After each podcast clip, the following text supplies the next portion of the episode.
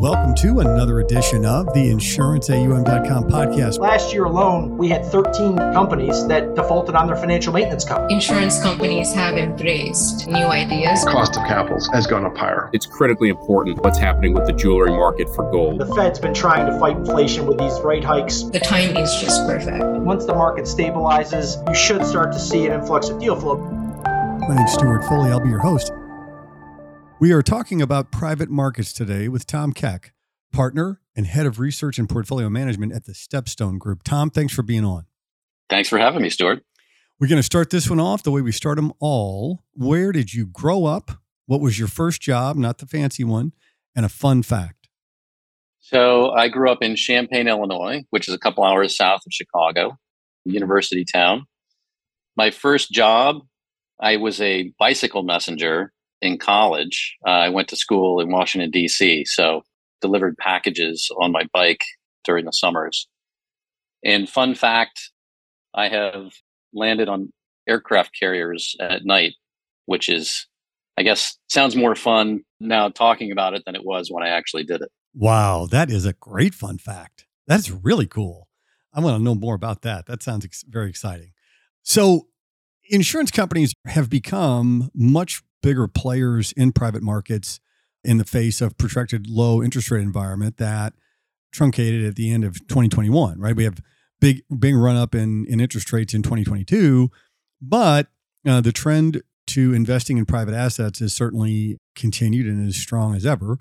But when we talk about private assets, it can cover a lot of asset classes. So can you start off by telling us sort of where your focus and what we're going to be talking about, what's specifically in the private markets arena?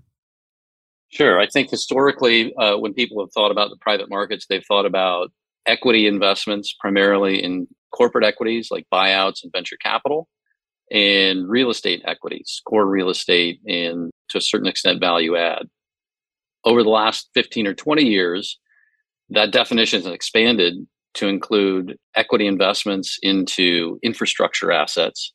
So toll roads, waste management, ports, airports, data centers, uh, so long-term monopolistic type assets, as well as increasingly private credit.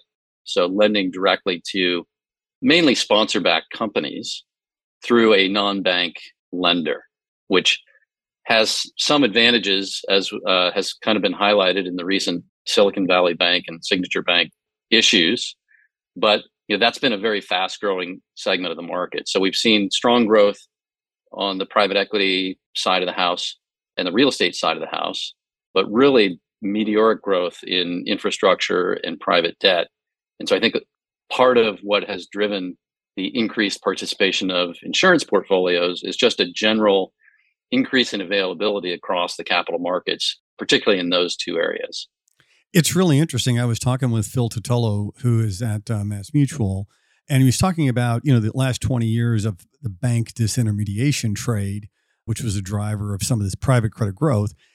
I don't see any signs that, given what's happened in banking this year to date, that banks are going to be expanding their lending activities to businesses. And it seems to me that uh, just one person's opinion, that private credit funded by the insurance industry, for example, is going to be a major driver of economic growth going forward. How does that statement or that view strike you? I mean, I think there are advantages that your you know, regional or community bank has relative to a non-bank lender. They have relationships with companies and businesses, so they can source credits more easily than today's non-bank lenders. On the other hand, they have some disadvantages. So the mismatch in duration between liabilities and assets in your, you know, community and regional banks, as was highlighted in Silicon Valley Bank's case, can be a real problem. And actually, one of my former professors just won a Nobel Prize for talking about the fact that as these banks get into distress, the management tends to have very adverse agency issues. You don't have the same mismatch between liabilities and assets through these non-bank lending companies. So in some ways, it's a better medium for advancing these types of credits. And I think what we've seen so far is that the direct lenders are primarily sourcing their transactions through sponsored deals. So there is a private equity firm that is doing a leveraged buyout, and the direct lenders are participating in the syndicate for those transactions.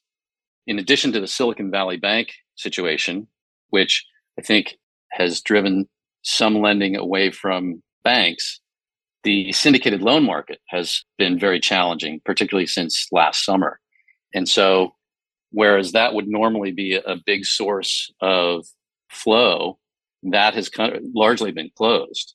So direct lenders have stepped into that breach as well. So I think the, the market is continuing to grow because some of the traditional sources of these senior credits are less reliable today than perhaps they have been in, in the last ten or fifteen years. That's really helpful. So in twenty twenty-two, public markets were substantially more volatile than private markets. That was pretty much across the board. Is that really the case? Or is that just, you know, folks marking stuff, you know, some smoothing going on? Like, can we get into like what really is going on, and is there volatility coming in private markets? This is a, a debate that we often have with our clients. How do they, how do you think about the risk of private market assets relative to traditional assets? If you look at kind of the time series of valuations and returns, if you just take buyouts, for example, relative to the S and P five hundred, the buyouts are about ten percent volatility. S and P five hundred is, you know, sixteen or seventeen percent. So you see much higher volatility in the public markets. There is a certain amount of smoothing happening in the private markets. You value things quarterly. On the real estate side, maybe it's not even a quarterly valuation. So you're paying less attention to it. That certainly has an impact. And then the best estimate of the current value is whatever it was valued at last quarter, unless there's been significant changes in the financial performance. So, so in some ways, the, the private market valuation is lower than what the fundamental value might be.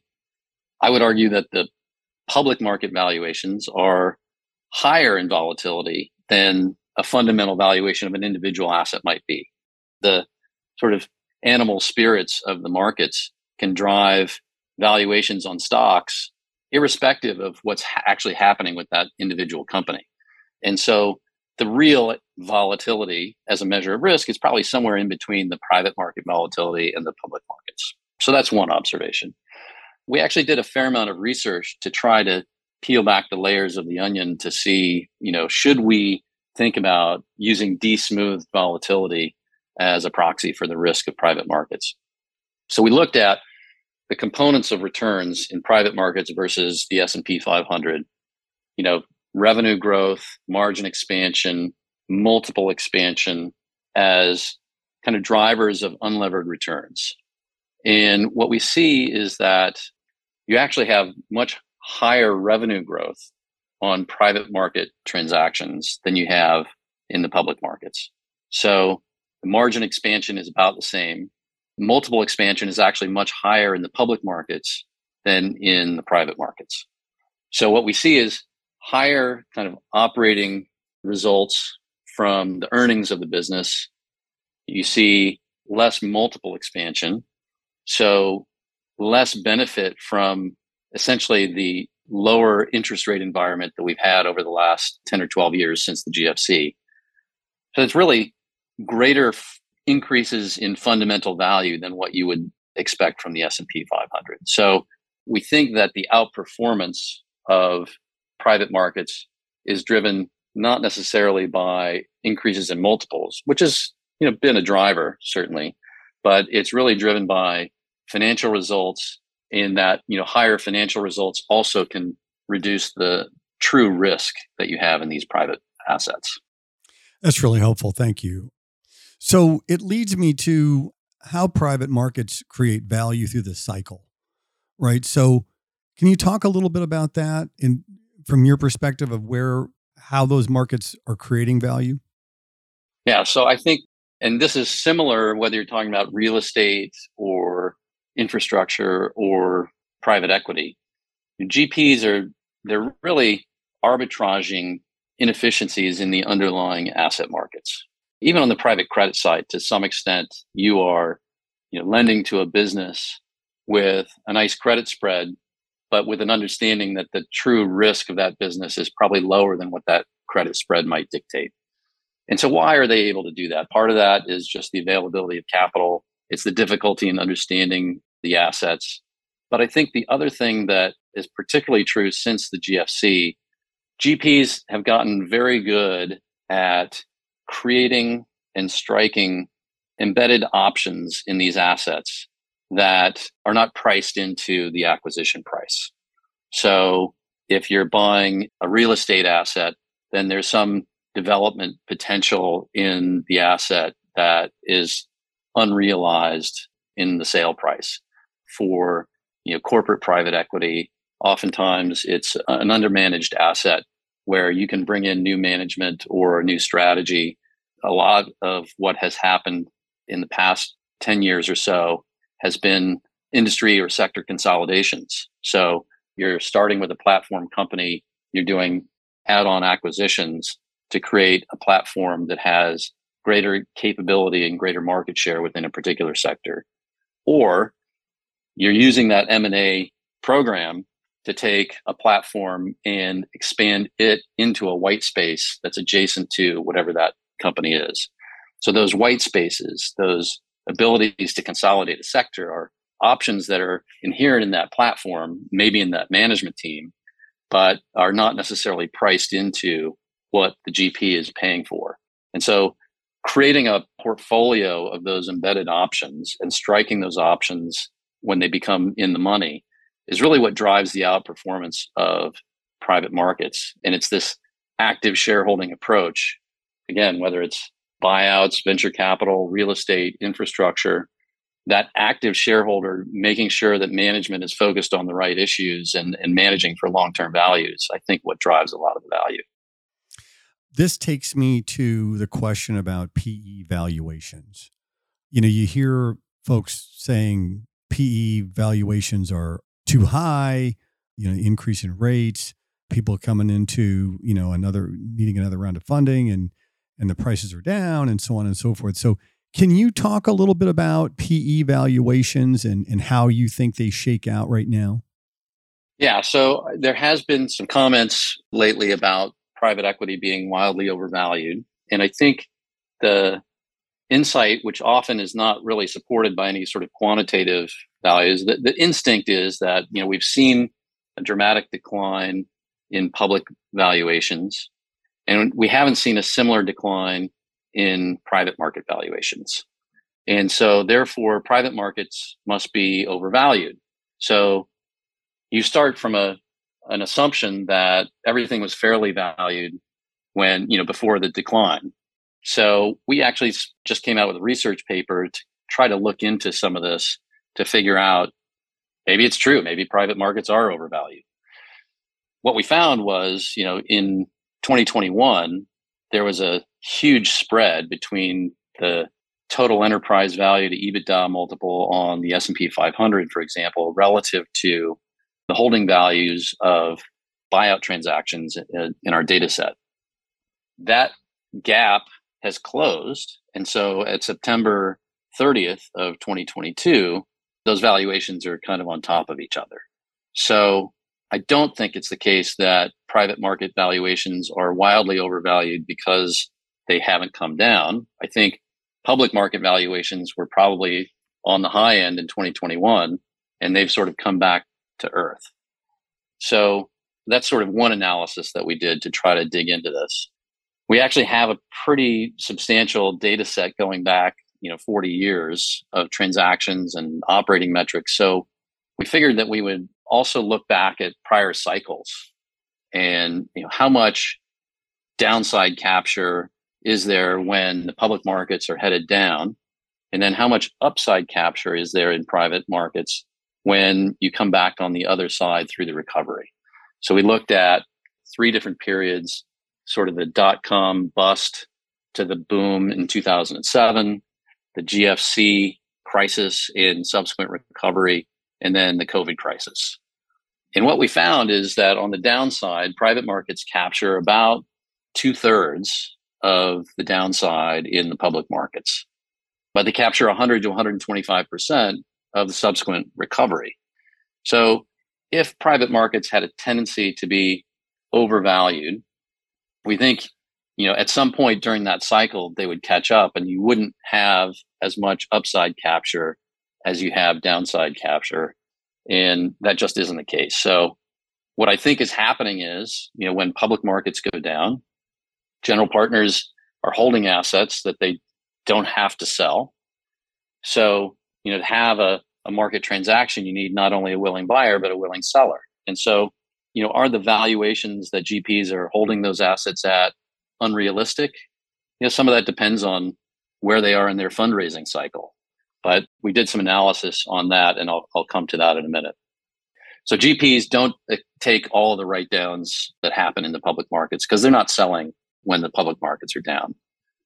On the other hand, when public markets are up, G Ps can hit the bid, so to speak. And so they do actually experience the run-up. And so when public markets become overvalued or highly valued, G Ps can sell at that point. And so that's what I think is driving this sort of lower downside capture, higher upside capture. And again, if we go back to our volatility conversation, I think this explains a lot of why there is lower volatility. You can call it smoothing, but essentially you are you have this asymmetric risk capture that I think is a very attractive feature of private markets. Now, let me dig into, because I, I think I teased a little bit of the, you know, our general partners gaming valuations in order to sort of make their returns look better. So it is something that we look into when we're underwriting a, a primary fund.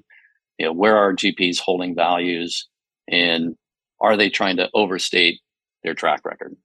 But we also did a more systematic look by going back again through our eighty-five thousand transactions that we have data on. And you know what the valuation of a company was when it was sold. If you look back two, three, four, five quarters prior to the sale, what's the change in values over that time period?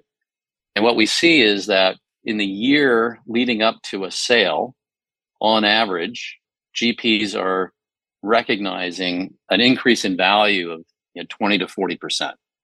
So if G Ps were systematically overvaluing companies, we would expect to see a lower increase in value in those assets in the last year of ownership. So what we see is actually a similar or higher level of appreciation in that final year. So that leads us to conclude that there is not a systematic overvaluation across the asset class, but we know that there are some G Ps that do that. And that, you know, there's a paper by Steve Kaplan and Greg Brown that looked into this as well, that came to largely the same conclusion, that G Ps are not gaming values unless they think they're going to have trouble raising their next fund. That's very helpful and really a thoughtful walk through that question, right? I mean, I really appreciate that. When you look out at twenty twenty-three, where do you think opportunities lie in private markets? And is there anything that you're avoiding? So I think a lot of the way that we think about our investments, you know, private markets are largely about microeconomics. It's probably two thirds microeconomics versus a third macroeconomics. So we're looking a lot at sort of the idiosyncratic nature of some of these different strategies. I think the things that we like across each of the different asset classes that we participate in, they're interesting opportunities. So I'll start on the credit side, because I think that's probably one of the easier asset classes for insurance C I Os to participate in. We talked a little bit about bank disintermediation. I think that continues. The syndicated loan market will eventually come back, but I think that there's going to be some market share that's been gained by the direct lending uh, strategy that's not going to go back to the syndicated markets. And so I do think that there's going to be attractive opportunities to deploy capital into that asset class. And it has one of the highest Sharpe ratios of all the things that we invest in. It's got higher correlation to traditional portfolios, but very high Sharpe ratios. So I think that's a very attractive place and will continue to be. There's, I think, other opportunities in more of the opportunistic credit space. What's interesting about credit is I think the relative value shifts around more quickly there than in some of the other markets that we participate in. So when I say opportunistic credit, it covers a wide swath of different lending practices. But I think the increase in interest rates that has happened on the short end of the curve exacerbates some of the capital shortages in some of these markets and makes for some very interesting opportunities that we're seeing there. On real estate, you know, real estate, you've got some very big issues happening in commercial real estate with all of the, you know, work from home and companies shrinking their footprints.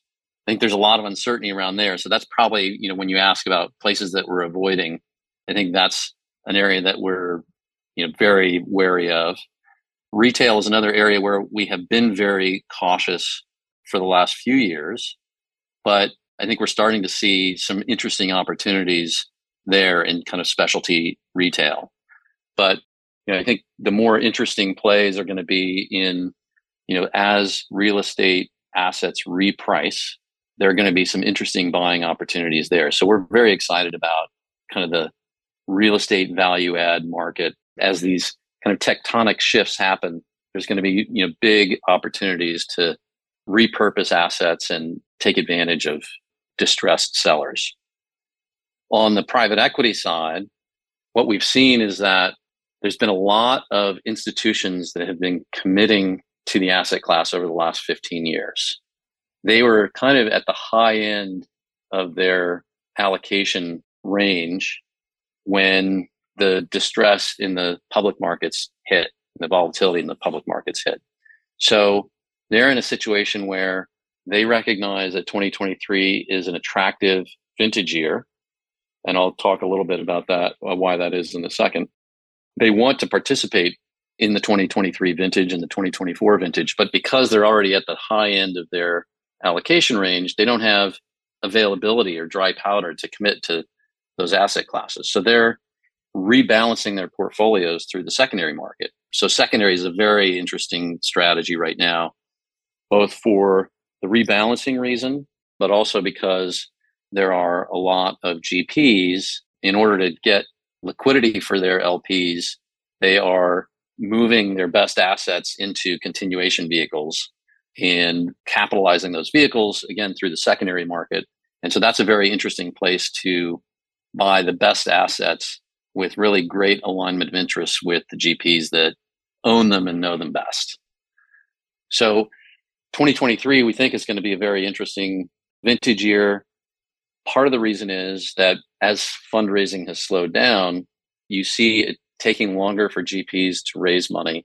And therefore, there's available allocation in funds that historically would have been in and out of the market very quickly. So L Ps have an opportunity to kind of upgrade their relationships in a variety of different strategies. Venture and small buyouts are probably the most interesting places to kind of upgrade your your suite of G Ps that you have relationships with. And so I think that's, you know, those are some very interesting places to commit capital in the next couple of years. And then, you know, we think that the repricing of assets due to the increase in interest rates is something that has been ongoing. I think as we get into the second half of this year and into the first half of next year, we're going to see more of that. It, it's starting with, we're seeing a much more active public to private set of activity, but that will roll into, you know, private assets coming to market and sort of capitulating to the new valuation environment. And then finally, on infrastructure, it wasn't as heavily impacted by the downturn in the public markets from a valuation perspective because the underlying businesses are so stable. I think the tailwind in that market is just the incredible need for infrastructure in the developed markets because it's been underinvested in for a long period of time. In the developing markets, it's, you know, the rise of the middle class to a great extent. And while a lot of infrastructure is funded through public capital, budgets are really stretched. You know, government budgets are really stretched. So there's an increasing interest in leveraging private capital to, you know, get these assets built, you know, restructured or or improved upon. So I think that's a continuing tail that's it's going to be a tailwind for for some time. That's really helpful and really thorough again. So thank you very much for that. I have a I have a question that, I don't know, it's kind of maybe off the wall and you can pass on it if you want, but it's near and dear to my heart, which is a lot of the private, you know, I we're a small, relatively small business at insurance A U M dot com. And so a lot of the private credit deals are with sponsors, meaning a private equity firm is involved. And the availability of capital to small and medium-sized businesses is limited, right? Because banks are are not lending. And do you see growth in non-sponsored direct lending being a thing? Or, and what's ultimately going to happen, right, is that it's sort of like, you know, struggling to get capital to grow a business that's got a lot of upside, but it's it's hard to get it financed, right?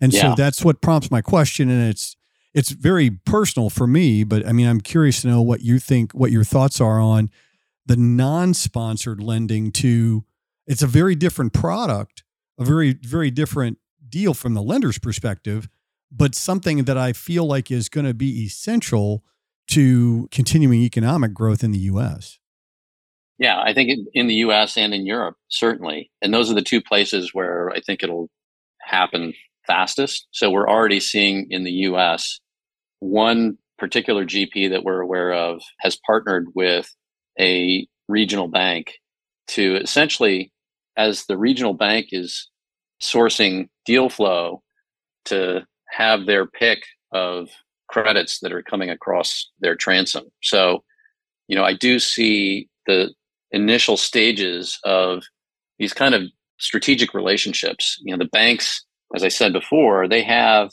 a comparative advantage in sourcing credits because they've got relationships with the businesses in their area or in an industry where they may have some expertise, but they've got some challenges with the liability asset mismatch and the, you know, the speed with which deposits can search for their highest return. So having some strategic funding relationship, you know, I do see that as a trend both here in the U S and in Europe. Very cool. I, I really appreciate it. I've had a great education and I really appreciate you being on.